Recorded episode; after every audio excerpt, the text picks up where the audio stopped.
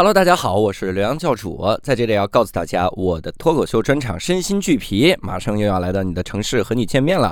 如果你在哈尔滨、长春、沈阳、大连或者是长沙，大家可以在大麦网、票星球、猫眼搜索“身心俱疲”就可以来购买了。这个专场非常的好笑，特别适合携妻带子、拖家带口，带着自己的邻居朋友全都来看。期待跟各位在现场相见。这期我们厉害了，我还好奇，啥玩意儿？不要这样说话。对不起，对不起，对不起，我的天哪！无聊斋赚钱了吗？Hello，大家好，欢迎大家收听这期的无聊斋，我是刘洋教主。哎，这期我们厉害了啊，因为首先我们这期的为啥你要强调这一期？我们每期怎么可能？他他那怎么你能怎么说？欢迎大家收听上期的无聊斋，没有哎，我我想问一下，我想王开，一会儿我们问一个嘉宾，AI 能直接实现这种远程狙击吗？就是伪装成意外。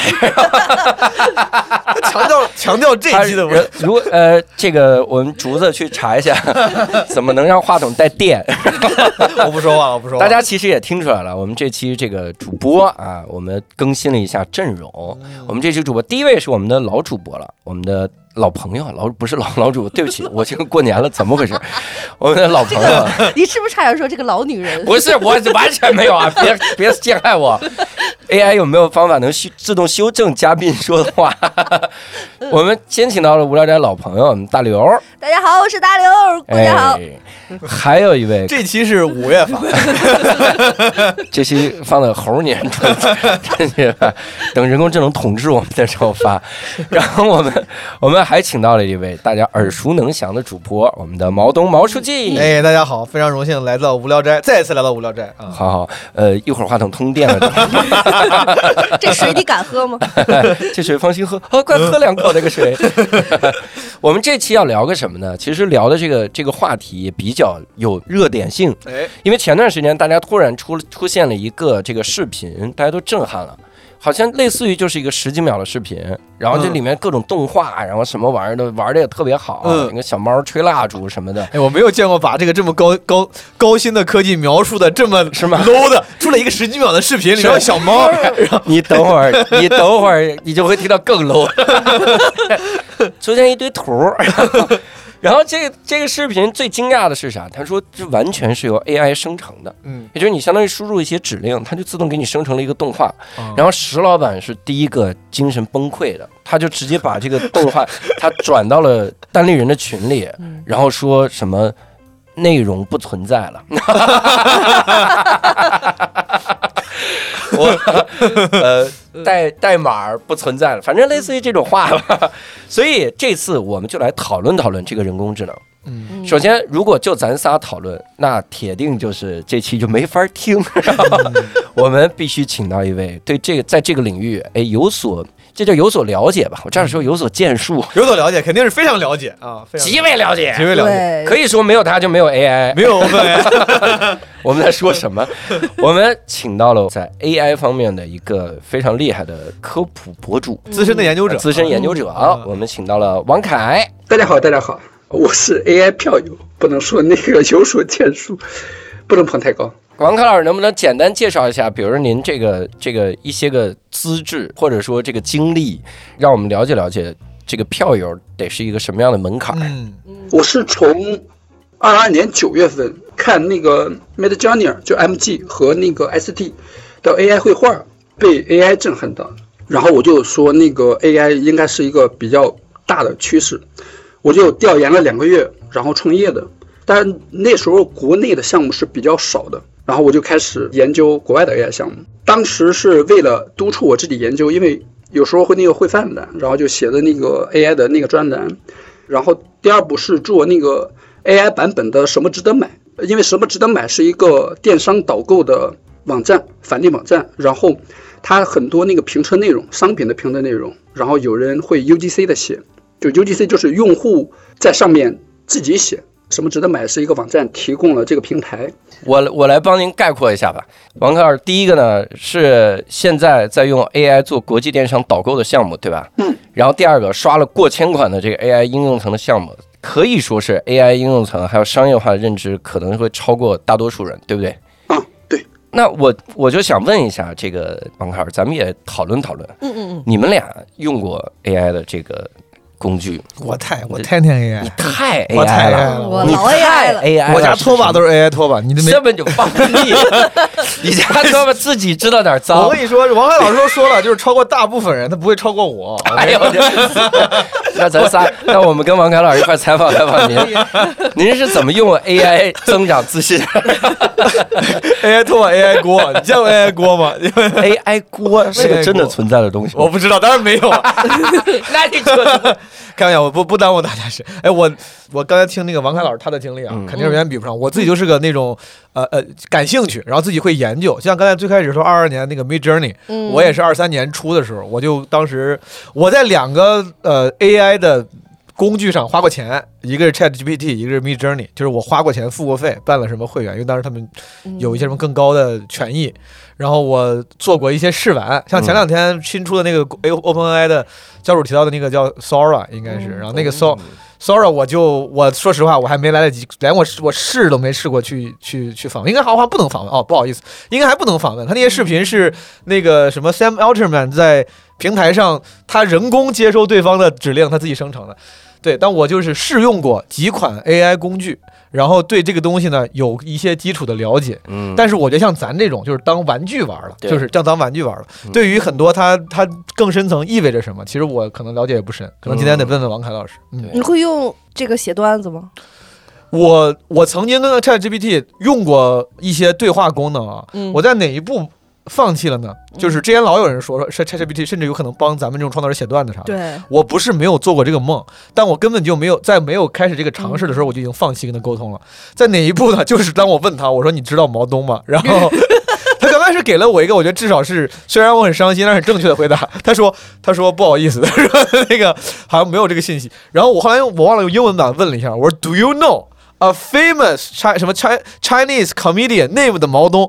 他给了我一个几千字儿的介绍。哦，因为他看到 famous 就觉得他不能让你失望，他一定把各种东西都贴上来。然后我我之前我之前好像跟有些朋友分享过，他是真真正给了我好长好长一段，然后他给我讲，他说当然，他说毛毛东一九七四年出生于陕西，然后什么，然后拿过金马奖，就他 他我天百花奖，他我后来我查了一下，他给了一些那个资料，嗯我把那些资料呢分别去网上查了一下，对应都不是一个人，但是有这个人，比如说他说他是第几届最佳男配的什么获得者，嗯。我搜了一下，那一年最佳男配什么百花奖是李易峰，哎呦，然后就是老炮儿里面那个角色，然后有一些那个嗯标签你搜是别人，就是当时我发现 ChatGPT 这个一会儿问王涵老师为啥啊，就是这个很好笑呀。对虽然很多人这就是在帮你写段子。虽然很多人呃有用它有很多那个实用的嗯，操作，但是我反正当时聊了没几句，我发现不太靠谱，后来我就发现他瞎说。对对对，我就没有再尝试用它什么写个段子。好像当时你问过，你说能不能什么写个笑话和段子来，他会给你的就是类似于三十年前笑话书上的嗯啊，哎，但是我用的时候，我最早用，因为我也希望用它稍微写写段子啥。我用什么呢？你比如说，我写段子的时候，我我有一个段子是要吐讽刺，嗯当时是吐槽这个沙尘暴的天气。嗯我说能不能写一个关于沙尘暴的段子？嗯但是因为当时他们告诉我说，这个 AI 的学习过程是什么样的，它必须有大量的在线的资料。我说那乔治卡林多吧，我说你模仿乔治卡林的口吻给我写一个沙尘暴的段子。嗯哇，他真的做到了。他的口吻特像乔治卡林，就只有口吻像，就是不好笑是吧？非常不好笑，角度也很一般，但口吻太像乔治卡林，中间好多脏脏话，什么天杀的，我说这都能出现吗？我全是贯口。所以，呃但是，但是后来我就发现，好像是感觉咱们没用对似的，嗯，因为我每次看到人家说呢，哎呀，我天呐 a i 能做到这种地步，我看到是什么视频，有一个让 ChatGPT 人工学习嗯，来通关拳皇，就啊不是拳皇，街霸，呃，他是打街霸。他他能他自己能打街霸，对他第一局他就让 ChatGPT 学习，然后让哦。ChatGPT 自己编程、编程、编程、编程，哦。然后编程到最后就直接让他按着这个程序出招，嗯。就能够街霸通关。它里面展示了 ChatGPT 是如何在一两天之内学习到这个地步的。这挺厉害。然后他甚至发现了这个游戏的 bug，嗯。他用这个说大 boss 本来那个招只能用一次，嗯，但其实到最后一关的时候，那个招能一直用。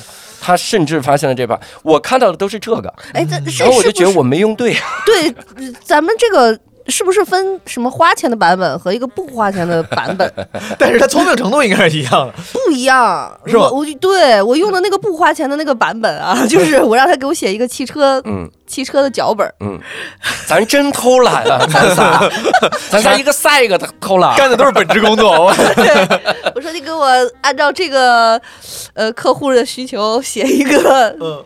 这个肌肤哦，连客户需求都贴过去了，我的天！我说写一个五分钟的脚本儿，还 把这个整个的汽车的这个产品点什么的，直接我就复制粘贴都给他了，嗯。然后出来了一个就是不好使。不好使，哎呦，哦，嗯，但是人家有人用就特好使了，已经，嗯就是有一些那个网站类，他一天、一天出好多好多稿的那种，就拿它写，就是很厉害。我发现，你看，嗯咱问的都是 Chat GPT 方面的。嗯我现在就就顺便问句王凯老师，这个 Chat GPT 这个 AI 平台啊，有可能是最为人所熟知的一个平台了。嗯，就像教主刚才问的，我们仨是不是没用对啊？有没有更对的使用方式啊？如果现在大家有一些完全没有接触过 AI Chat GPT 的人，大家说，哎，我也想去试试，你有什么建议呢？对于这些常常识就为零的朋友，我们是小白啊，小白啊，我先从毛东老师的那个刚才说的那个案例说，ChatGPT 是有幻觉的，就是你问他，他会胡编。对就是你如果一直追问，一直追问，你比如说你问他一加一等于二吗？然后他说等于二，然后你再问他真的对吗？然后你再一直一直问，他就可能跟你说哦，确实是我错了，一加一应该等于三。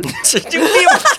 所以它不是一个百分之百准确的一个回答，嗯它是一个如会出现幻觉的嗯，一个一个逻辑。哎，您这么说完之后，我反倒觉得这个比想象中的要好玩了。我以为它是一个百分之百正确的机器，嗯现在觉得它好像像个人一样，还会有幻觉，然后还会搞笑，然后还会胡说八道。他是一个自我价值感很低的，然后经常容易怀疑自己的，然后就是 ego 很小的一个人，你稍微，他是个好人，是个好人，是个好人。对对对，确实是。刚才毛东老师说的确实对，就是 ego 很小的。你你如果要一直追问他，一直他可能就真的改了。然后刚才教主说的那个点，他其实是因为他的编程能力有点比其他的能力要高高一些，所以你刚才说的用编程，然后来限制了他的输出。嗯所以他其实是用做了两步的转换任务处理，一步是编程，他把指令动作的指令都先编程了，编程完了，然后让那个拳华你说的那个拳皇去执行那个编程的那个指令，实际上是调用的 ChatGPT 的编程的能力，哦，所以它就很那个精准。会不会会不会是他让 Chat GPT 编程，然后 Chat GPT 的后台坐着四十个谷歌的工程师，就是加班啦，这个街霸是什么玩意儿？从这一步都不知道啊！我我，哎呀，我还知道毛东是谁，他不知道街霸是什么，他得查。之前美国的一个科技公司融资还特别多的，还确实是刚才教主说的这个点，就是融资很多，然后他把那个接过来的那个技术的外包给印度的程序员，所以他这这真的有，真的不。要脸了，这公司呃，。那个前几年，前几年，呃对，刚才大刘老师说的那个点，其实是一个精准控制的问题。就是 ChatGPT 是在大的方面，你比如说你让他讲一个笑话，他能给你讲，但是你要说再给他限制的特别细，让他那个有几个转折，抛几个梗，密度是多少等等的，你越细的要求他就做不到了，所以你只能宽泛的要求。然后呢，他有的细的点，他可能碰到他的能力点了，他就能给你回答的很好。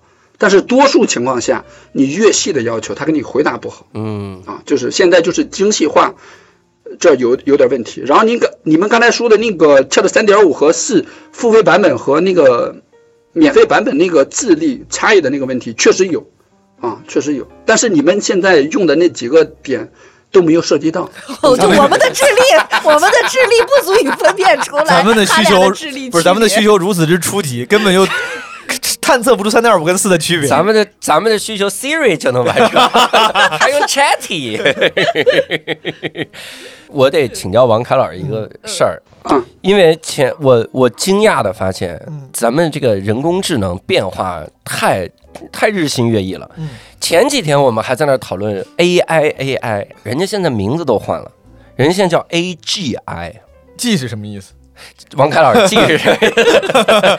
能不能？Great Great Great，那不就应该 GAI 哦，GAI 是钙，不行，重名儿了，所以往后挪了一下。哎，对我看我看这次咱们包录无聊斋这个提纲上写都是 AGI。对，这个词儿真的是一个替代 AI 的词儿吗？还是它只是说是一个就是可选的另外一个表述？呃 AI 的汉语是人工智能啊，这个行业它是一个跟互联网一样，它是一个行业。然后 AGI 是这个行业发展程度，所以它不是一个并列的关系，嗯，它就是人工智能行业发展到通用人工智能阶段了，哦，所以是这个名词，它不是一个替代的关系。所以说 G 是哦 channel，对对对对，哦，通用是 general，OK，我能不能给大家就是就是还有更不知道这个怎么回事儿的，就是我在最开始的我把 AI 什么元宇宙、区块链儿这些都不懂的都混成一锅，嗯其实他们都不一样，对吧？等大刘，如果你的问题只是问 他们是不是不一样，你刚你刚你刚几个词儿是啥？呃，AI 元宇宙，呃，它跟那个微信红包啊，还有区块还有链那个 微博会员都不太一样还。有区块链，区块链，区块链哎，呦我对对对大刘儿，就是呃，我是不是可以理解这些都是未来人类超前的趋势？但是 AI 是代替人类，然后元宇宙和区块链是储存另一种人类。我已经我已经萎缩了，我有点萎缩了，我小脑萎缩，我把帽子拉下来了，我 这我都能回答。是，我已经接近人工智能了，我现在在向人工智能示好。你别管他对不对，你看他答没答吧？你就说我答的快不快？不是因为真的有人不懂啊，真真你说哎有张大伟老师其实是帮一些听众在问，对啊对对对对对，是，但确实我就能帮你回答，我我解释一下让王王凯老师来回答呃专。业解释一下。嗯其实那个科技的浪潮其实是一波一波的。我们前一段时间，比如说 Facebook 改名 Meta，然后它就是重仓那个元宇宙嘛，他把那个公司的名字都改了，就是 Facebook，他之前股票的名跟公司的名不是叫 Facebook 吗？后来变成那个 Meta 了。然后那个 Web 三啊，这种都是一个小浪潮，它是一个科技学那个人类前进史上的一个小浪潮。然后呢，浪潮也分那个大小和真伪，就是之前 AI 其实有几波浪潮的。我们现在看到的那个，比如说我们就以 AI 举例啊，就比如说 ChatGPT 掀起之后，和之前商汤、四小龙、视觉智能就那一波，还有那个讯飞语音，就语音识别啊这种，其实那个 AI 有很多个号称那个 AI 元年的，但是后来都被证伪了，一波浪潮一波浪潮的走的，然后后来现在说那个 ChatGPT 就是一个大的浪潮。您刚才说的那个元宇宙和那个 Web 三，至少目前看来啊，和那个 AI 是不能比的。哦，你比如说那个小扎说的，扎克伯格说的那个说大家进到虚拟世界里面，呃，这个是愿景，就是他现在也有点儿有点儿那个转向了嘛，他转向那个人工智能了嘛。哦，明白了，就那是有鄙视链儿这里。，对，那刚才咱们说这个 AGI，这个嗯 G 就是通用，那现在这个人工智能它都用到哪些场景了呢？AGI 这个名词是指那个 AI 的发展，呃，就是智慧的发展程度。我举个例子啊，就比如说我们那个 Chat GPT 发布之前，我们觉得那个比如说视觉智能，就是你们经常用的那个刷脸支付，就这种，它的准确率其实是很高了，对吧？嗯。然后呢，但是你之前那个讯飞的时候，我们做那个 AI 行业的时候，它是语音识别、语义识别，它不准的，就是你说一句话。讯飞那个接收的那个他不理解这句话什么意思，所以之前的我们就开玩笑就叫人工智障。然后呢，ChatGPT 之后，你跟他说一句话，他能给你回答了，他能貌似理解这句话的意思了，我们就叫人工智能了，就开玩笑啊。他是小学生的理解，还是中学生的理解，还是高中生的理解？所以 AGI 是代表这个程度，就是你比如说跟人类的那个智慧程度吧，比如说一岁到那个三十岁，它这个智力水平是往上上升的。比如说，我们设定一个坎儿，就到二十岁，到二十岁的智力水人类的智力水平，它就叫 AGI。它就是你就可以理解为 ChatGPT，它是一个八岁小孩的智力水平。嗯，然后它达到 AGI，它就有，比如说跟我跟那个教主的智力水平一样了，他就能跟你快乐的交流。那咱俩这可差太多了。那这个 AGI 还是有波动。哎，那我能理解成，如果有一天有一个 AI 年表，就是 AGI，然后后边是什么 A 哎 A，我我我想到了 A AI 的最后叫 A 牛逼哎 I，对呀 A N B 对呀 I，，其实咱这瞎聊，我是不懂啊。但是我觉得咱回望这些科技这三十三四十年来的进程，嗯，其实这种词儿的分类学意义可能甚至不一定很大。在任何一个科技刚开始出现的时候，它其实会出现很多概念。是等到它真正成熟之后，可能有些词儿你会发现它已经淹没在历史历史的洪流中了。这个词儿它可能某种程度是分类学陷阱，对就是对，所以说其实现在咱们好像 AI 啊，有些人叫 AGI 了，也有可能再过二十年啊，这词儿都就没了。AI 只保住了 AI，嗯然后剩下还不可能知道。不是过二十年“人类”这个词没了。我前两天看了一个漫画，嗯，然后我我才惊讶的意识到，在一五几几年，人们还觉得地球是宇宙中心呢。然后你说太阳是宇宙中心，就要烧死谁。太阳是宇宙中心啊！不是太阳是 太阳系中心，他是当时你想一五几几年，而且那个时候才第一次发明地球仪，你不要说一才五几，二零二四年，我问你，你知道天上的所有的星星其实也是太阳吗？大刘大刘 今天这个节目，大刘哎，咱这个节目发了之后不会被什么人喷死吧？说是大刘，你该不。会是人工智能 第一代的附体吧？你在说什么？下次不要邀请我了，就 大刘，大刘老师，你的你说你解释为什？么？就是呃，太阳是恒星，就是每一个星星其实都是一颗另外一个地方的恒星。但它跟太阳是另一个概念呀，大刘。恒那也有行星，你也能看见星。好可爱王凯老师已离开群聊，哎呀，我们太挤了，大刘。使用者、研究者、被取代者，就是我代表一一小部分人没。有开的好。大刘老师其实是这个放低姿态，在记一小部分人问题对。，我说哪儿给我岔没了？我突然想到，嗯这个其实就是它发展的发展的这个东西，它它是有爆炸性的。科学进展，科技是有爆炸性的。那我们想问一下王凯老师，你像 Sora 这一次，就直接你你放文字进去，你说我要一小猫在那吹蜡烛，就是给你生成一动画小猫吹蜡烛，我就看了那一个，对不起大家，我就看了一个，还有一个是小猫墙上走，哎，我现在想想，哎，如果哎，我后来想想，这俩实拍都行。如果咱们回到，比如说十二岁的自己，你告诉十二岁的自己说，你现在随便说，就是神笔马良，嗯你随便说个语音输入，我能给你一个栩栩如生的那个视频呈现。谁会说小猫吹蜡烛呀、哎，这么宝贵的机会，哎，你想看啥？我感觉我想看的东西可太多了，绝对不是小猫吹蜡烛。我想看人类登陆火星，我我想看到大刘第一次发现星星能反光的那个动画。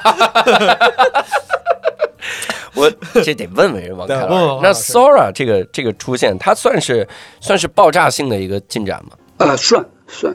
然后我我不是我不确定，因为咱的这个播客调性不一样，我我确不定要跟你详细讲一讲前面啊，的。可以啊，可以啊。就是它出现之前，AI 就视频垂直大模型，呃，之前有这个一个名词，就现在还有啊，就是 runway 这种，就还有中国有一个中国背景的一个女生，然后在美国硅谷，然后融了很多钱，也是做那个皮卡，皮卡，然后它是有专门啊做这个垂直视频大模型的，然后之前垂直视频大模型的时候是那个相对门槛高一点，它跟那个比如说我要写那个很多那个复杂提示词等等等这些，然后呢我做完了，我还需要再经过那个各种后期，我才能呈现一个比较好的那个视频。然后说啊是降低了一个门槛，就是你输入一个。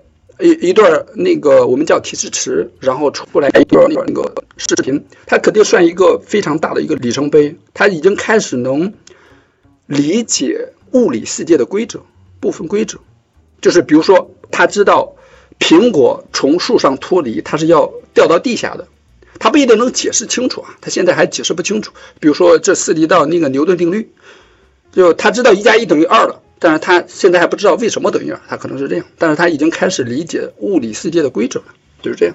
之前你说那个皮卡跟 Runway 门槛比较高，就是指的是使用门槛比较高，生成门槛比较高，就是不能只靠简单的提示词，我需要对，问然后它的？底层的技术也不一样。哦哦哦然后 Runway 是就是照点，然后拼成一张图，然后把图一帧一帧那个拼接起来，哦它是哦，它是这样的。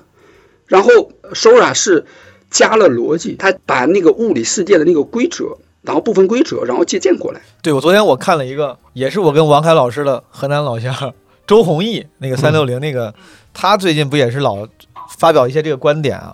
我看的就是他就他就解释这个 Sora，说就像王凯老师说那个 Pick a Runway 那种，他生成那个视频，什么比如那个把图片连一块儿。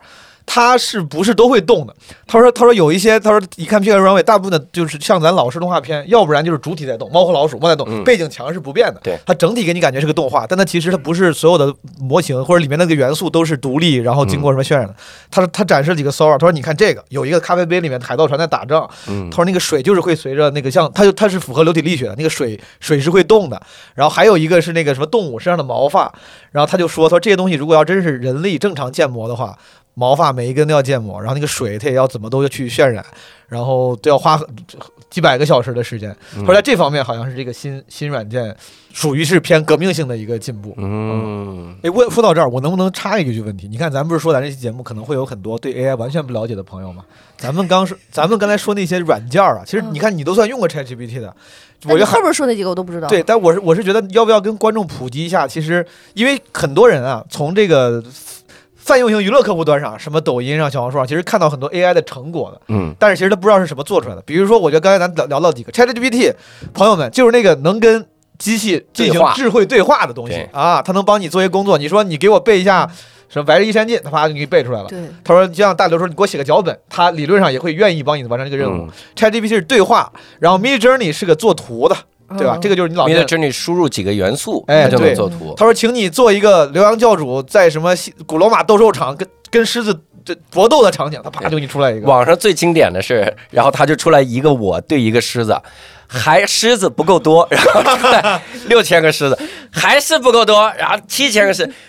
发挥想象力，我就跟一个宇宙的似的，已经全是。对对，就这个 Mid Journey 这这类的软件是做图的。做图，然后你像刚才咱们提到的什么 Run 呃 Runway、Pika 和 Sora 是做视频的视频啊，当然那个这个形式不一样。除了几个之外，还有一些常用的，你平时会关注会用，或者你觉得会建议对 AI 感兴趣的听众们可以去试一试的工具或平台吗？还有啥咱刚刚没提到的吗？我觉得中文领域，我现在那个就这几天，我特别特别推荐一个叫 Meta Meta AI，特别厉害，就是因为 ChatGPT，比如说你要输入呃谁是毛东，嗯，类似这样的问题，嗯，那个 ChatGPT 就会给你幻觉回答嘛。嗯。它现在不是了，这个技术是你输入完了谁是毛东，它会先去 Google 给你搜索，然后把 Google 前面几个搜索结果给到 ChatGPT，比如说就是 AI 大模型啊，然后大模型然后消化完了这几页的那个搜索结果，几个搜索结果，然后再给你针对性的回答，也就是它把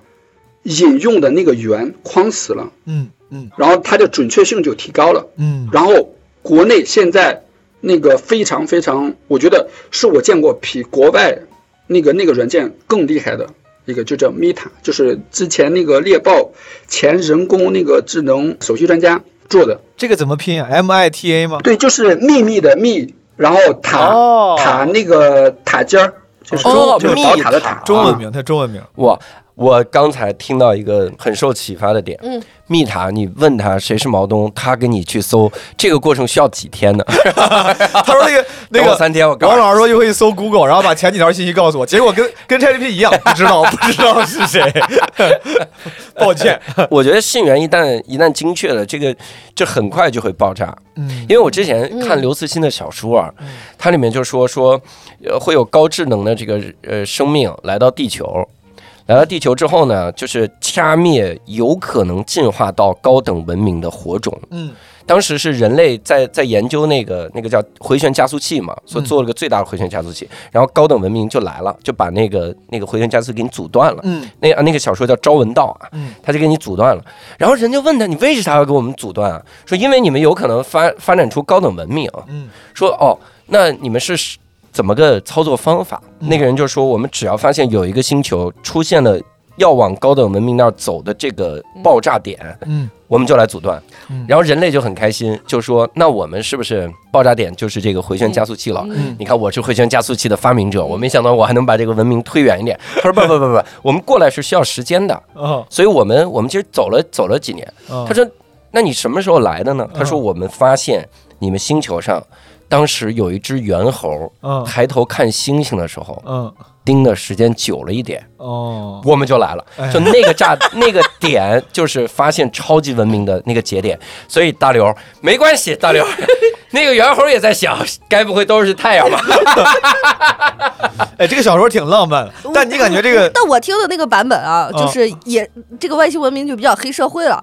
然后呢，然后因为他说是这样的，纹着说是身过来的，对，说是有有有几年，什么是澳大利亚还是美国是哪的哪个，就是不停的往天上发射那个火箭什么的，然后后来不停地往天上就被 就被警告了。就被警告了。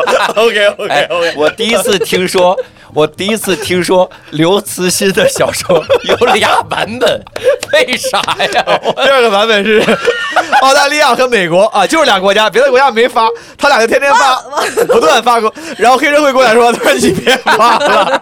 对，别探索了，你消停会儿。所以说那个说那个是美国的哪个宇航局啊，有好几年就”美国哪个宇航局？啊美国的东部宇航局还那是个？那个萨娜萨娜阿萨阿萨库拉，就 说就不敢瞎瞎往外边探索了。可不敢瞎往外探索了，还是个老乡儿。大刘，你真行。我还是回到我那个点，回到我们 回到我那个点在于，很多的很多的时候，它就是那么一个点，它是大爆炸的前夕啊。你现在你看，咱们看到的只是这个 AI，它发现，哎，它好像找信源越来越准了。嗯，但这有很有可能是，就明天有一个人工智能进门拿枪指着我脑袋的关键节点。它有可能是拿枪指着我脑袋说：“说天上星星都是太阳。”哎，好，我天上星星都是太阳，大刘派来的。对，可能这个变化都是在悄无声息之间慢慢悄无声息发生的之间嗯所以得问一下，也也跟王凯老师探讨一下，在我们有生之年能实现以下的哪个情况？嗯第一种情况，AI 让我们的生活更牛逼了，我们每个人都是超人了。嗯什么叫超人呢？我想，我想写段子，我能写出来现在这个市面上根本不可能存在的段子。嗯，就是特别高水平，我们每个人都很辅助我们了，这是一种 AI 能辅助我们。第二种是 AI 完全超越我们，嗯，然后超人工智能嘛，嗯，科学家说有两种方向，一种就是完全超越我们之后人可以永生了，嗯因为它能解决人类完全解决不了的问题嗯，还有一种就是人完蛋了，我我我现在听的版本是科学研究。你平时真是没少听啊，你没少研究，我发现。我跟你讲，就是现在的那个小孩儿智力下降了，因为刷手机过多呀，然后还有就是被这些人工智能取代的太多了，就是小孩被人工智能水，对，就是就是不是就反正就是反正有有研究显示，国外也好，或者是中国也好，就是存在大量的儿童的那个智力显示是比以前下降的。对。嗯，所以就这两种情况，一种是能够帮助我们了，让我们好一点；嗯。一种是完全超越我们了。是。这两种情况，我们有生之年能实现，就是往大了说能实现哪种，然后往客观说是不是根本就不可能？而且我感觉现在可能甚甚至不一定每个人都会有充足的证据来印证这个结论，对对对可能更多是个人倾向。你像前段时间刚刚 AI 出的时候，马斯克他当时有一段时间就会说，千万别碰，就别啊，就别搞，就是别搞。然后，所以说我觉得可能更多是个人倾向。那王凯老师，你对你你的倾向是什么？或者是说你对这这些倾向的选择者怎么看？因为我是属于那个降临派，就是 AI 降临派，然后 我是深信，我是深信那个 AGI 是，呃，那个肯定能达到的。然后那个，而且就在这几年，然后那个超越人类的智慧，我觉得，我觉得肯定能达到。就是我们有生之年，你要说那个，比如说三五十年，这个肯定能达到的，这个毋庸置疑的。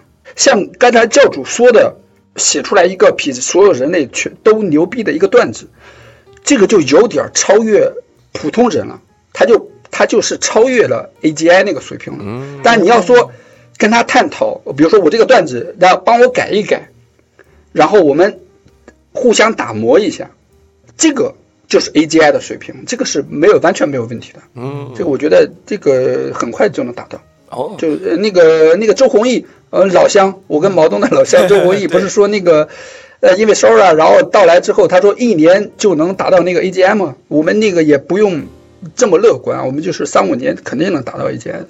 就是刚才您说的一个是超级个体的那个概念，它超级个体不是那个 AGI 把你那个某一项能力提升到所有人类的最高，而是让你的多项能力都达到正常人的水平、普通人的水平。比如说，你学编程，你需要花两年才能学会，才能达到一个中等水平。但是你可能有那个 AGI 辅助之后，你就不需要学了，你只需要中文语言，然后跟他说我需要什么什么，然后他就给你编程好了。然后他你就你是通用能力上的超人，他不是一个呃单项能力然后特别顶尖的那个超人的意思，就超级个体这个点。王凯老师，我理解你了。就比如说啊，这个《葵花宝典》，然后呢，它公开了，就是所有人都练了，其实所有人都练了，就有点有点灭绝人性了。人类就没有后代跟了。所有人都没练其实一样，就是只不过大家都统一厉害，但没有那个特别厉害了，嗯是这意思吧？对对对，那哎，我得探讨一下了。很多科技界的大佬都呼吁说暂停发发展 AI，嗯，但这个事儿能停下来吗？啊，这个是不可能的呀，哦因为那个那个 Open AI 啊，还有 Google，还有那个 Facebook 这种商业公司，他们的那个市值都是万亿以上的。哦，就是这个其实比很多国家的那个一年的那个 GDP 其实还高的，经济体还大的。这些大公司竞争，然后还有那个国家那个这边的那个竞争，你如果全球不联合的话，你比如说你美国你禁止了，然后对吧？你别的国家那个也要重点搞的呀。这个你这个公司你要想暂停，然后别的公司也要暂哎，停。我问一下王凯老师，有一个技术问题，就是就我之前知道，就比如说像基因这个东西，在最开始国外它研究的时候，它其实是收纳了很多国家的，就是。比如说，像中国也是从头就跟着一块儿研究基因的。就比如说，因为这个技术，如果你不从头跟的话，你就一辈子永远也跟不上了。也就是说，在基因的这个领域里，无论是从它的这个技术还是伦理上讲，它是向全人类公开的这个发展。那 AI 这个这个技术，它也是，呃，我的意思是，所有国家会均等公开的去享受这些，呃呃尖端信息吗？不是，还是比如说美国发展快，他就自己捂捂着不给你看，就那种。它不是一个国家为主体的，它是那个公司为主体的，就是 OpenAI。然后现现在马斯克一直嘲讽那个 OpenAI 的那个创始人叫奥特曼，然后他之所以嘲讽呢，是因为那个 OpenAI 最开始弄的是一个公益组织，那个马斯克也投资了。然后呢，现在 OpenAI 变成了一个闭源，你看它 OpenAI 就是 open，它是一个开放、开源的意思，对吧？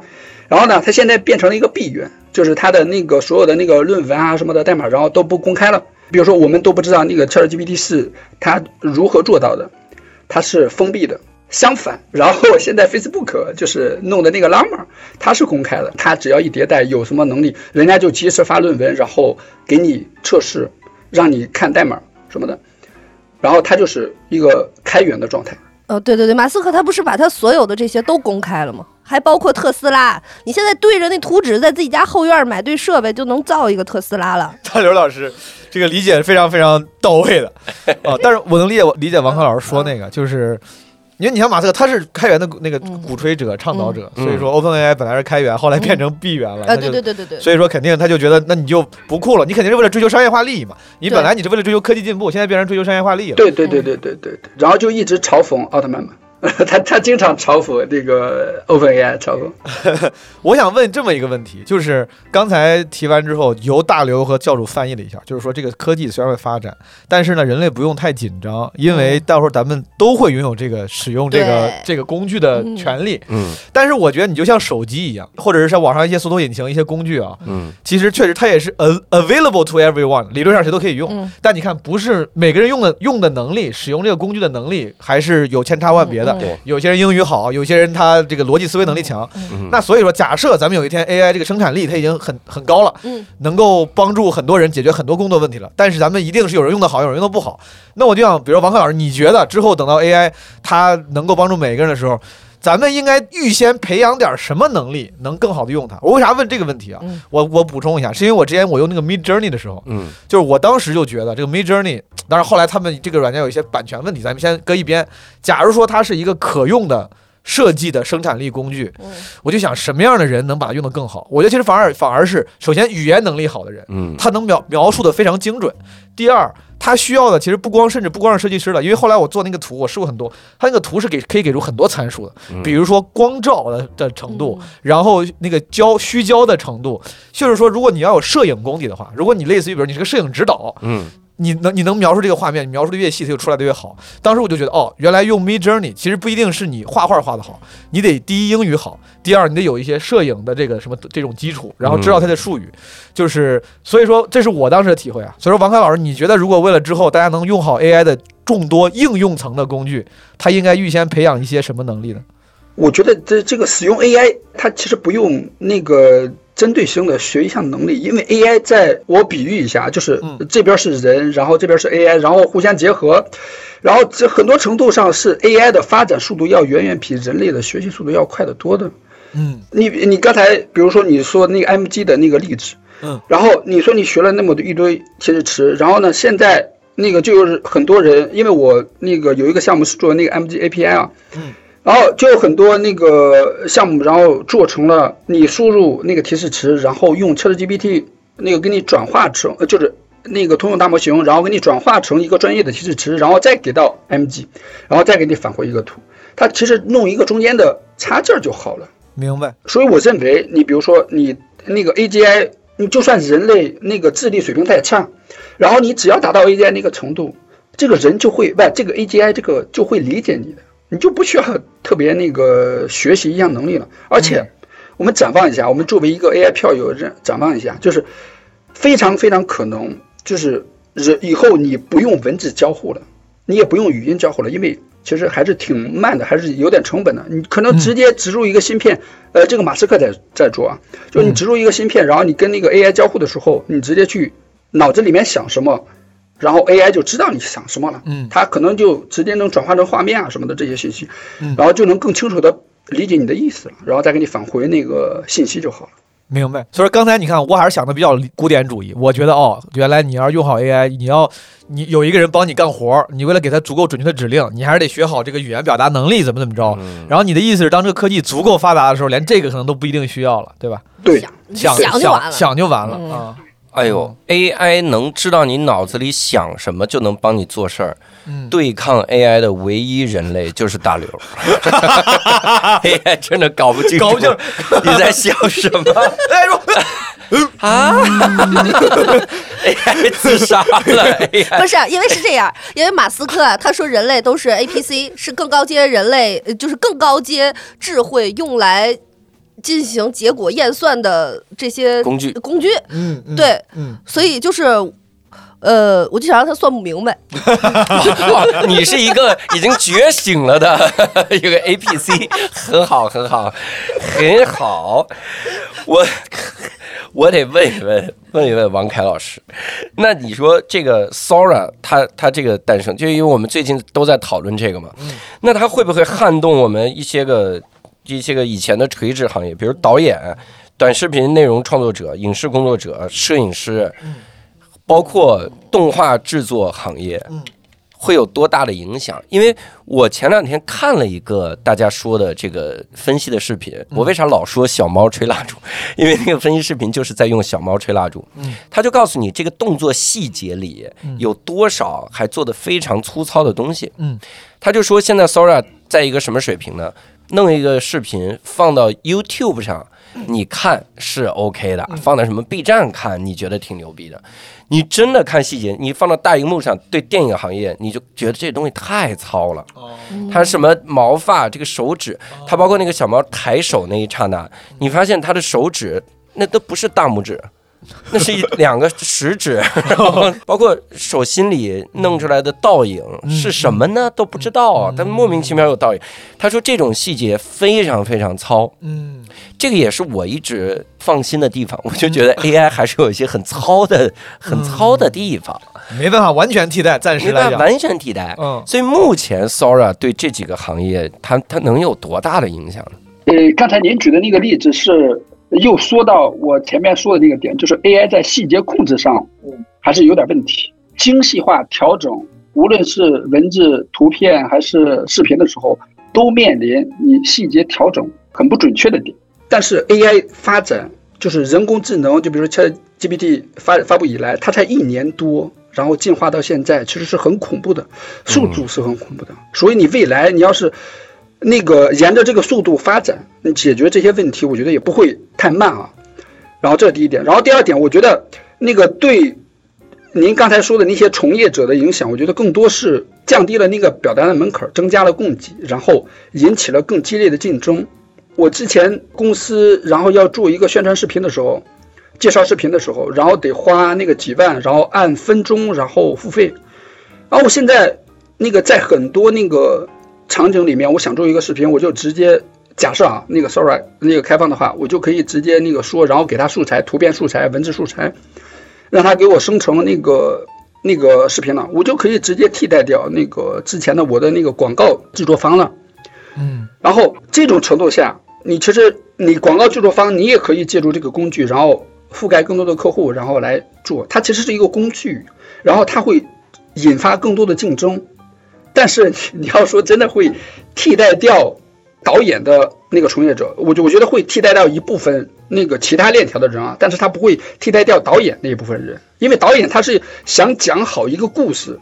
我觉得啊，导演是想讲好一个故事，核心竞争力。我觉得他会辅助你，更好的辅助你来增加你的竞争力。我的理解还是它是一个生产力工具，非常好的、非常好的一个生产力工具。嗯，那我可不可以这样理解？就是在未来的这个职业里，如果你从事的职业是需要触动人类情感温度的，那它其实。呃，你还有生存的空间，因为你和呃 AI 不一样，对吧？然后，但如果你所从事的东西是一个纯纯冷血、没有任何温度的这个呃相对而言的非创作型的东西的话，就很容易被替代了。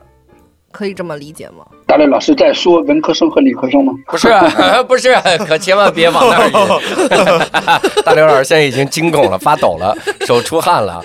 这就是 AI 永远搞不懂他的脑子。那个多数情况下，AI 其实会把很多那个简单重复的任务，其实这个文科理科都涵盖了。你比如说文科很多那个文案工作，那个 AI 就能代替这个重复性的劳动。然后你比如说理科那个写代码，我之前那个公司的那个技术都很多都用那个 AI 来辅助那个写代码了。然后我很我之前那个不懂代码的 UI 的朋友，就设计的朋友，然后都能用呃借助 ChatGPT 然后来写那个 APP 了。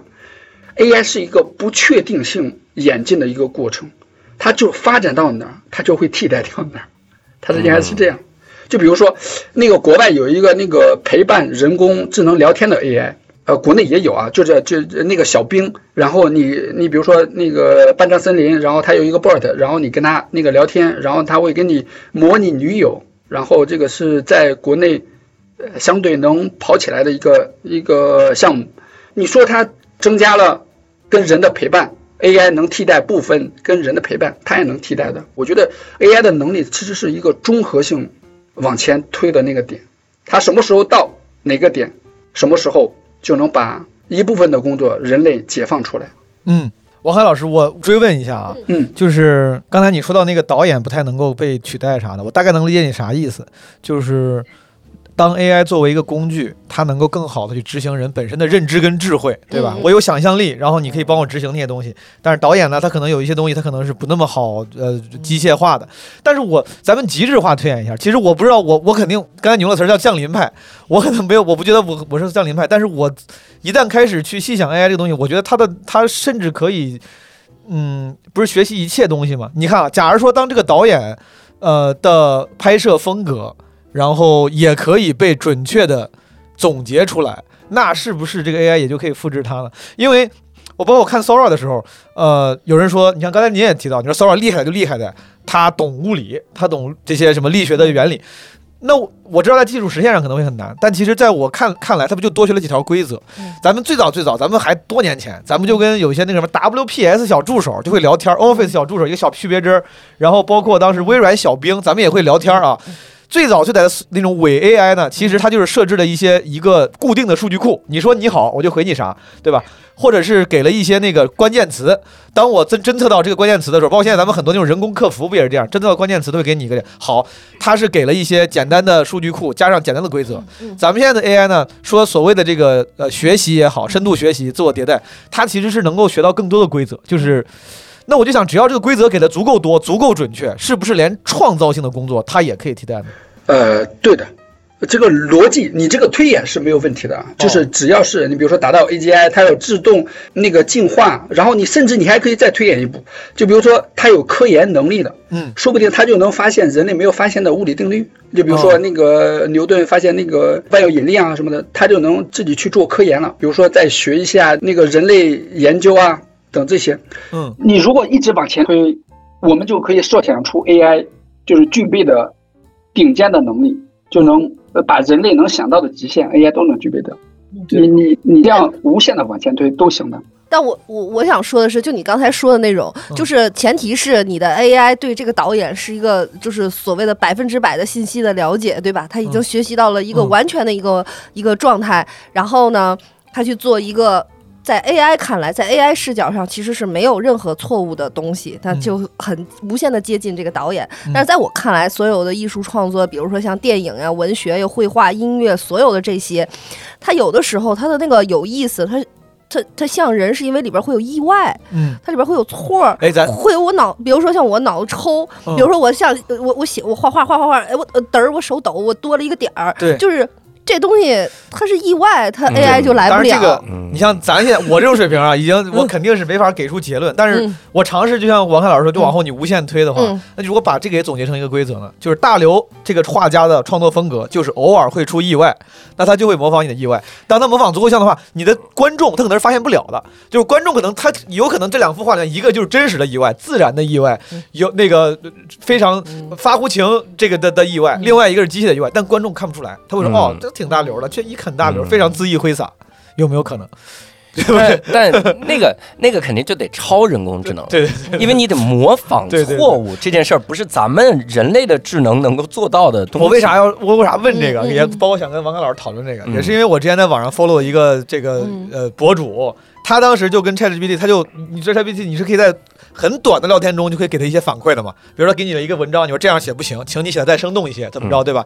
他当时是展示出了一些结果，就让他比如按金庸或鲁迅的风格写东西，绝对比大部分人写的好，就是对那肯定。对我的意思就是，如果模仿到那个程度的话，那导演、画画、什么视频创作，就这种看似创作型、看似风格，理论上最难模仿的，对不对？所有理论上都说这个 style 最难模仿，但是他竟然连风格都模仿的比大部大部分人好，那我觉得其实确实还挺，一方面挺让人兴奋，挺让人欣慰的；另一方面，确实他的能力比咱想象的要强一些。嗯，毛东老，因为毛东老师，我们经常设想啊，我我那个我也经常乱想，就是如果如果真的推到这一层，呃基本上人类的所有的活儿，基本上 AI 都能做了。你比如说，你说那个这个创造性，然后你说开车啊什么的机械性，然后再说那个科研啊等创造性，其实 AI 就都能做了。嗯 然后你这时候就又探讨到一个更高的话题，就是 AI 跟人类的那个关系如何相处的。就刚才大刘老师说那个马斯克那句话叫“人类是生命呃一个接引”，就是去接引那个硅基。因为那个 这不比我更飞？这你们怎么不笑话？真是的，这比我那太阳。他说他说硅基了，他说很好。呃硅基就是芯片嘛，然后人类只是一段进程嘛，然后去接引那个更高的智智慧，然后降临。然后马斯克之前写的这个，如果你要往前往这儿推的话，就就基本上就推的就比较缥缈了。哦。我觉得最后是一个哲学问题了。对对对对对，对，我想那个其实主要想的是我们这种创作者的生存问题，但是确实可能可能想多了会是更大的问题。我觉得有一个特别能解决，因为我是阿斯伯格综合症，然后我特别容易焦虑。然后我那时候想，那个未来如果真的达到 AGI 或者是超越那个人类的那个智慧，我觉得大家要就保存好那个现金，然后去找一个偏僻的那个农村啊什么什么的，然后确保你能活到那一天，你就很幸福了。哦，老师讲了，回归土地，与大地连接。对，因为我创业的时候，我会，我会压力大的时候，我就会就会这么想。我其实有退路啊，我我那个，我经常跟我老婆讲一句话，我说相信相信的力量，我们就相信发生，然后我们后面那个，就其实就好好的做现在的事儿就好了。嗯就好好种地。对，明。白明白，对，然后因为现在全球的这个这个形势，就是最顶尖的那批人在为所有人打工，对吧？他在推那个 AGI 的那个进程，嗯就是他推的之后，我们就是人人都能更便宜的享受智力的资源。嗯就比如说你之前那个跟享受电一样，就是更便宜的享受智力的资源，我觉得这非常好的一件事，嗯你就不用考虑你的职业生存不生存的问题了，嗯你就考虑怎么享享受生活就好了。嗯。我觉得哎，刚才我抓住，是我听错了吗？您说您叫什么？您是阿斯伯格综合症？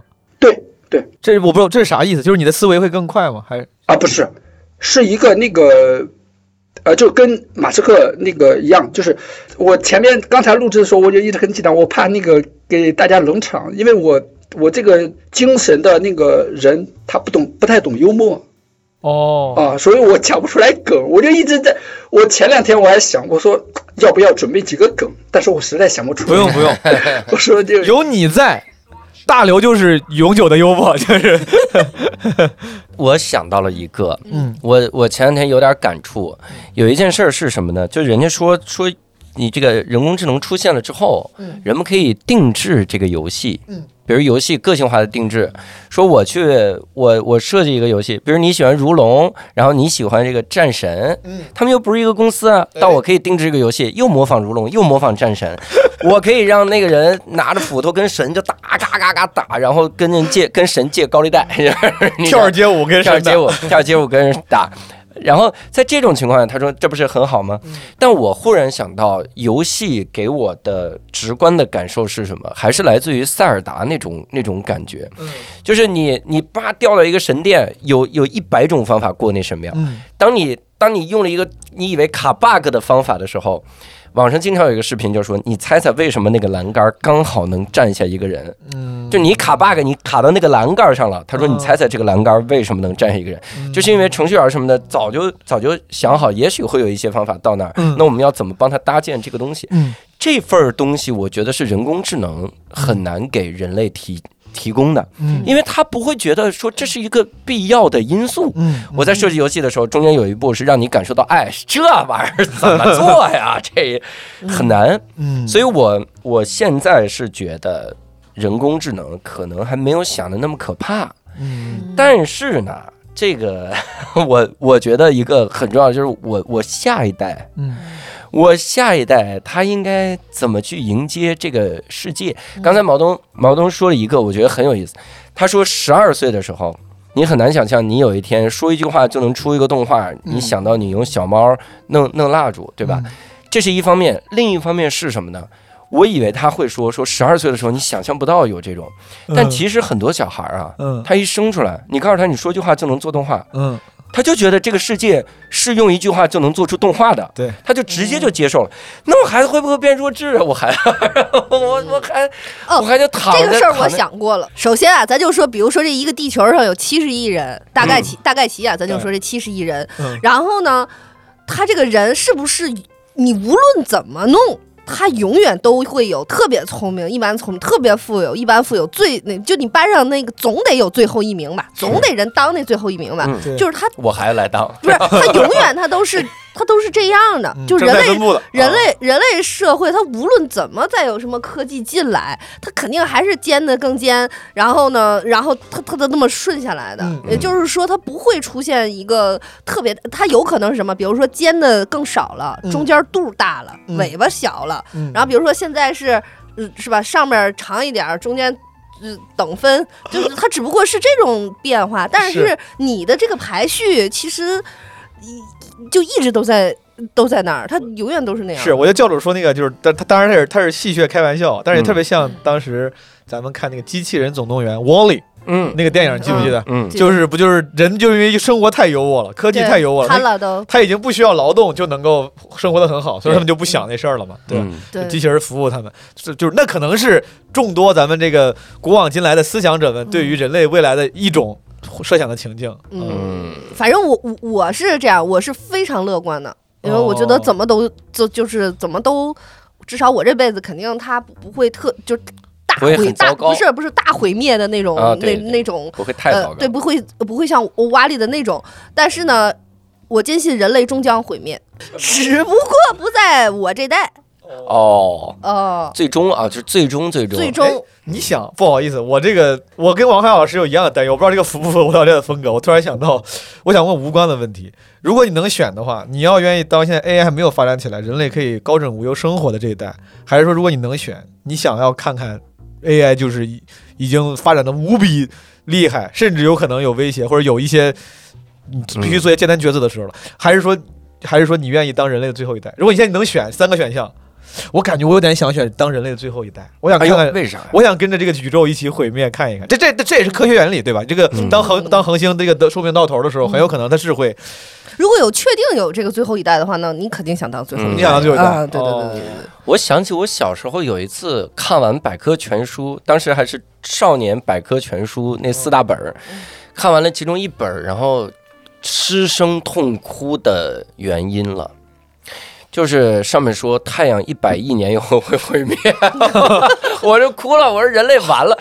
但是我后来在想，这想的太远了，这太担忧了。你以为一百亿这个数字跟你有关系对，跟我也有关系，一毛钱关系没有。所以后来我觉得毛东这个问题，我会选就当现在的这个这个，哦因为我的认知是我从小到大形成的。嗯一旦来了新的改变，我三十多年的旧有的认知是经受不起这种冲击的。这新东方老师白当了，这不不，你你看，你看我巴那你这巴比伦嘛你父母，都比你能接受时代的冲击啊！因为生出我了嘛，说哎呀，我这下一代这德行，我我那个你看过巴比伦吗？嗯就是布拉德皮特演那个，嗯他们就是默片到到有声的那一代啊，那一下。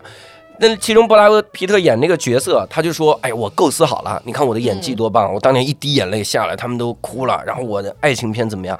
我咱们就早点进入有声时代。而且他是第一个抓住时代脉搏的人，嗯他已经意识到了他是默片的最后一代。嗯他说咱们得进入有声时代，咱们准备好怎么怎么着，然后拍了一部有声电影，然后一播，然后就票房扑街，然后他就进影院看，他说为什么扑街？然后他发现他在认真演的时候，底下的人在笑，他说他们在笑什么？然后慢慢慢慢慢慢就没人找他拍电影了。嗯然后他也很有钱，他不用担心说我我我怎么样，没人找我拍电影。然后他突然有一天跟人聊说，为什么不找我拍电影？就是我到底怎么样才能变更好？人说变不好，因为人们一听到你的声音说这些台词就笑。嗯说那我为什么会笑？然后他说没有人知道，嗯就是有的人不会被新时代接受，嗯就是没有人就没被那个时代接受然后布拉德皮特那个角色后来就就走极端了。那就是他讲的就是默片到到有声，这还是声音出现在大家面前那一刹那呢。那硅基出现在我面前那一刹那，我我不认为我是一个能被他们，或者说我自己不认为我是能适应那个时代的人，嗯除非是这样。我诞生在硅基那个年代，我一生下来世界就这样。嗯哦哦，我们是奴隶啊，因为我们是人啊。然后，如果诞生在这儿，我是行，我不能接受我的认知受到一个完全颠覆性的冲击，嗯因为那个我我肯定适应不了。咱俩接受，咱俩去。你俩选人类最后我想感受，对，咱俩我也想不感受，你你看你们这个太乐观了，你们以为想去，但也许已经是了，也许这个船票就省了。对，已经是了呢。然后这这得怎么整呢？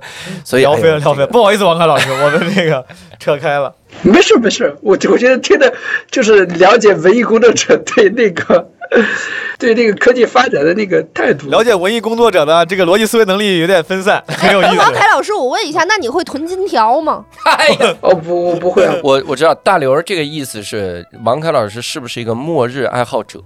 因为现在美国有一批人是专门的末日爱好者 Survivalist，啊，他们是真真的就家里那床底下就已经塞着应急的应急的食品，然后家里就已经随时做好准备，明天就是世界末日，然后丧尸爆发之类的。我有一点点。有点嗯，我刚他突然想到，囤这个反正下一代是硅基，囤硅元素啊！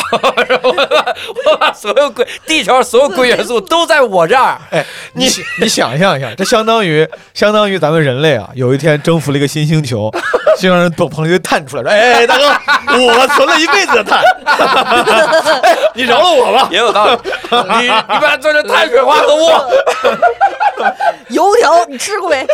碳氢氧，你别光存碳元素，拿一堆钻石，哎钻石我要的呀，那不碳也有道理，也有道理。这是我一辈子囤的碳元素。”我跟老师，你说你说，你想吐槽你就吐槽，我感觉他欲言又止。啊，不是，我倒不是想吐槽，因为因为你们假设了一个前提，就是假设 AGI 达到一个更高的智能，嗯，AI 达到一个更高的智能，就是跟人类是对抗关系，嗯就是他要奴役人类啊，什么什么的，就是他为什么要这样做？因为人类就爱奴役人类，所以人类发发明出来的 AI 一样会奴役人类对。对，但是那个人类可能不会奴役蚂蚁嘛，而且非常关键的一个点，我觉得这个涉及到威胁论的这个点啊，其实是没有根据的，就是科学家，就是研究这方面的那个科学家都都不会这么想问题，就是制造这个 AI 威胁论，这个这个是没有根据的，没有没有技术上的根据的，呃，就是都是媒体。我们就是民间科学家们，然后在设想，就是电影，就是文艺工作者们，就是之前那个美国大片不是都爱写毁灭地球啊什么什么，这很容易把那个 AI 这个代替脸谱化，然后要毁灭人类啊，毁灭地球，其实这不不太会的，不太可能的哦，哎，但我不是抬杠，因为我想跟王老师讨论，我这个是非常初级的科幻爱好者啊。啊你看阿西莫夫之前不有机器人三定律吗？啊。对吧？就是我觉得所有的确是，如果 AI 它只做生产力工具的话，我跟你说，你做个电影，啪做个电影，我说你给我写篇文章，写篇文章，大概率它是不太会有，哪怕再聪明，它也不太会有主攻主动去做出一些什么灭绝人类决定的这么一些东西的，对吧？但是嗯我觉得，如果嗯你想象一下，正常情况下，当一个工具它拥有了足够的智能，大家大概率会想把把它自动化。咱连那个开飞机都要咱要定时，早上你自动开，然后那个生产线什么弄够一千个之后你自动停。那咱们会说，如果你发现这 AI 这么好使了，你说请你自动运行这个生产线，运行到比如说你觉得直到什么，比如有危险侵入为止。嗯，然后假如说这个危险某某一天是个人类，他可能就违反了那个所谓机器人第一准则，他就把人类给杀了。打打个比方。就是我是觉得，如果之后对 AI 的应用涉及到让它自行做一些决定，which 我觉得很有可能，大家一定会很小心，但是做的让让他做的那些决定都是。大家人人类以为很安全的决定，对，人类以为很安全的决定，人类觉得我没有给你太多权限权限。嗯，但是正是因为，就像刚才那个黄凯老师说，呃，人类不会去奴役蚂蚁，但是如果你要在做一个任务的时候，不得不毁掉一个蚂蚁穴，你也不会多想，就毁掉一个蚂蚁穴对，。而且人类在伤害蚂蚁的时候，人类都不自知的。对，所以说，如果你看他那他的那个接受的那个那个自动自动执行命令的任务，如果涉及不小心侵害到一些人类的权益，有可能就发生。打个比方，发生了，这不就是大部分那种末世科幻片的开端嘛？嗯就是一个无意的错误，一个人或者一几个人死了，后来就开始了各种各样的对。所以现在有没有一些好的 AI 伦理学的书推荐给大家？问得好，不知道。王凯老师不是研究这个，不是研究这哦，个，好好好，人家是研研究研究应用指导自己哎，创业的你说。我要去让 AI 推荐我 AI 伦理的书，让他自己去。我我是想到一个啥，当年好像是 KK 吧，嗯，凯文凯利，凯文凯利，人家写过一个，就说二零五零年超人工智能会来临。嗯然后当时它里面就是说威胁论在于什么呢？它很好的解答了那个问题，就说 AI 为什么要作恶？嗯它解答了这个问题，就是说 AI 本意不是想作恶，嗯，有点像毛东刚才说那种。对，我我让这个 AI，我说你造造点纸，嗯给我打印纸，嗯。然后你自己学习更高效的造纸，嗯。然后 AI 就打印了，打印打印说纸好像需要木头，嗯。那那那那我就需要大量的木头，哒哒哒，它就需要各种木头，把你的桌子什么的都都弄了。嗯，然后更高效的方法就是把树林什么的都来造纸，嗯。造着造着发现人类怎么还砍树呢？那你砍了用别的不行啊，那我就把 把人类灭绝了。人把几个灭绝了之后砍不人，对啊，全灭绝了。把光头强能不能给给？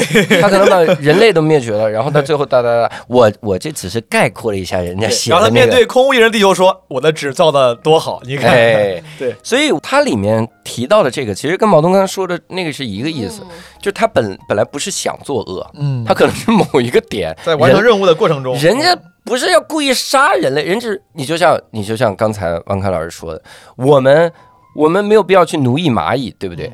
但蚂蚁爬到你桌上，有的时候你会直接把它碾死，就是这个也太 这也太顺手了。我不想活在一个世界是我走着走着，突然旁边那个餐厅机器人嘣一下把我打死了，我，太可怕了。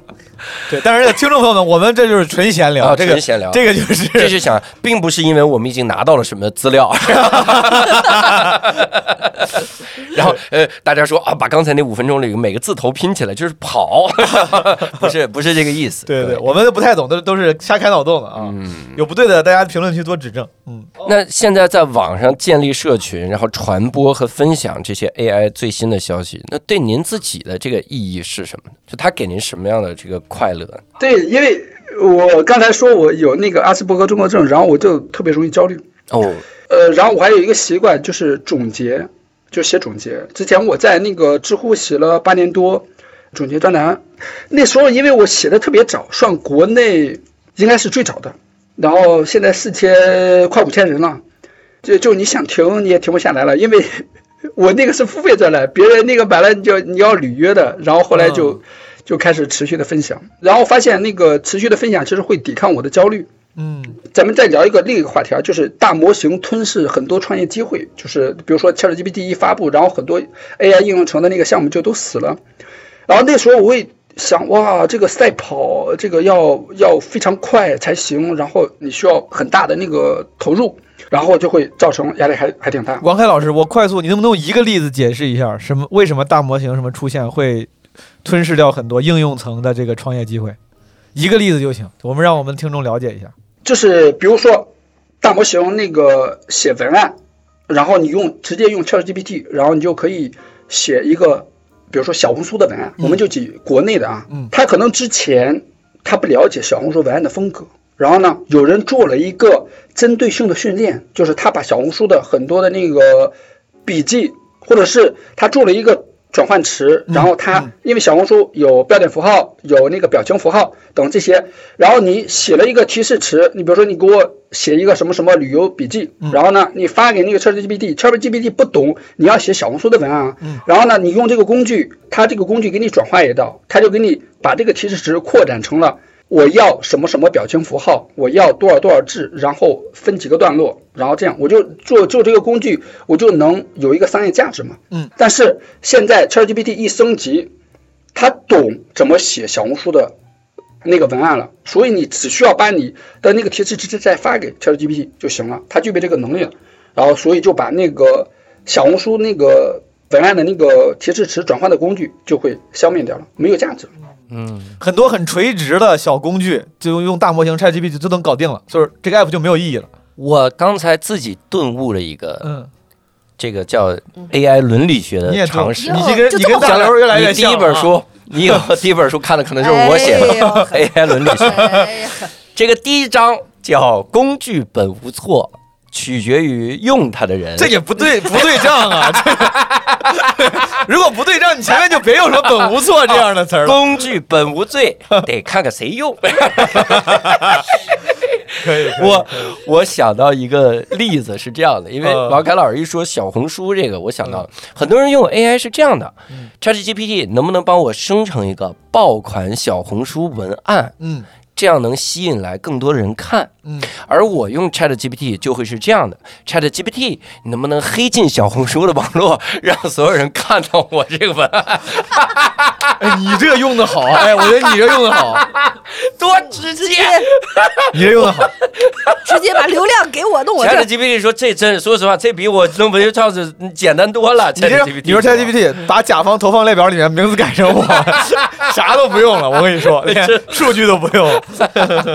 ChatGPT 这样，我点进我小红书的时候，把数据给我做好看一点，只给我看就行，黑进我手机就行。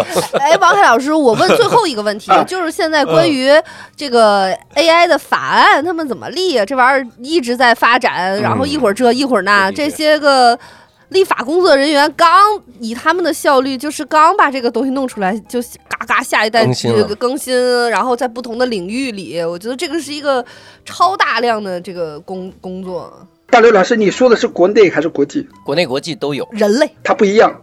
哦，他哦但是人类，OK，因为那个国内的有那个立法的那个群友跟我聊过啊，我就不讲国内的，我就讲国际的。我觉得那个所有的科技发展，其实如果发展的快了，它就都面临这个问题，因为你只能弄一个很宽泛的那个限制。你比如说要版权法是不是用，然后人类隐私数据是不是用，然后 AI 就发展特别快，然后呢，你的立法速度跟不上嘛。这个很多国家也制止那个禁止在本国使用那个 ChatGPT 嘛，也有的。然后就是那个立法那个问题限制没有没有解决，这个是很难的一个那我这么问，我这么问你就好回答了。现在啊，就这个 AI AGI 啊，您您刚才不说了吗？是尖端的这一俩公司里边的那一小小撮人在闭起门来搞这个事情，还不让别人知道，捂着写作业呢，是不是？那就是这几个人，其实他是。决定性的掌握着一些大的方向，是整个人类的方向。那这几个人您认识吗？就是他们是 哎呀，哇塞，大刘儿，哎呀，大刘儿，我天哪！王凯老师，哎，这个视频会放出来吗？这个 王凯老师现在已经变绿了，变大了，就是身上衣服都破了。就是绿巨人这么生气吗？不是我意思是这几个人他他他人性咋样他微信？号是多少？他人、哦他人性咋样？就是掌握人类技最尖端技术的人，是否是不作恶的人？呃，对对对对对，我就想问这个你。下次先问我，我给你概括，别吓着我。你需要一个，你需要一个 API 帮你转译转译一下。这个国外很多协会都要监管这个事嘛，呃，这个是有的。然后呃那个 OpenAI 的那个奥特曼不是还上那个美国那个什么听证会了吗？嗯，啊，都会施加压力的。然后您说到那个他统治呃那个全球人类最尖端的，呃，其实也不是啊，就是他虽然是技术领先，然后还有 Google 和那个 Facebook 呢，他们大家都在做。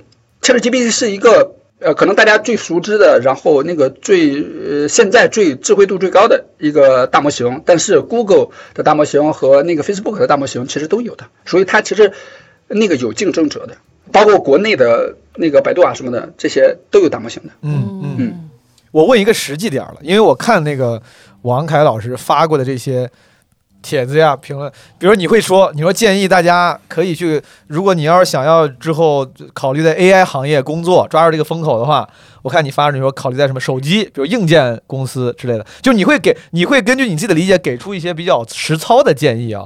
那现在确实，现在听众里面很多年轻的朋友，大家就是会考虑找工作，然后这是新技术，所以说我问一个实际的问题，就是你建议大家，如果之后想要赶上 AI 这趟列车这个风口，大家比如考虑哪些公司呢？哪类公司呢？或者去做什么准备呢？中国电网，还有还有体制是吧？又是风口又在编，哦 也听着王凯老师说的，对，因为那个 AI 行业它其实是分层的啊，就是比如说呃那个算力层，就是比如说英伟达这种层，然后那个中间层，然后再往上那个大模型层，然后再往上那个那个组件层，然后 Pass 层，然后再往上那个 AI 应用层，它其实那个你要系统性的讲这个问题，其实是。呃，需要很长时间，然后我们就简化来讲。好我觉得在如果是国内的话，你如果能力特别顶尖，我那个建议去大公司的，就比如说互联网公司和硬件公司，就比如说 OPPO 啊这种，嗯，然后去一下那个 AI 的创新部门，我觉得这个是发展速度较快的。嗯然后比如说去百度就大模型公司第一梯队的，比如说文心一言，然后还有那个这个我一讲就是比较顶尖的那批人才。除了这这批人才之外，我觉得普通人，我觉得在日常的工作中，你能更擅长使用 AI，你未来就是你一项核心竞争力。我觉得未来那个，比如说我们之前是认为画画是一项能力，然后会编程是一项能力，可能后面你多项能力，就是之前传统的多项能力就会，呃，那个虚化成一项能力，就是会 AI。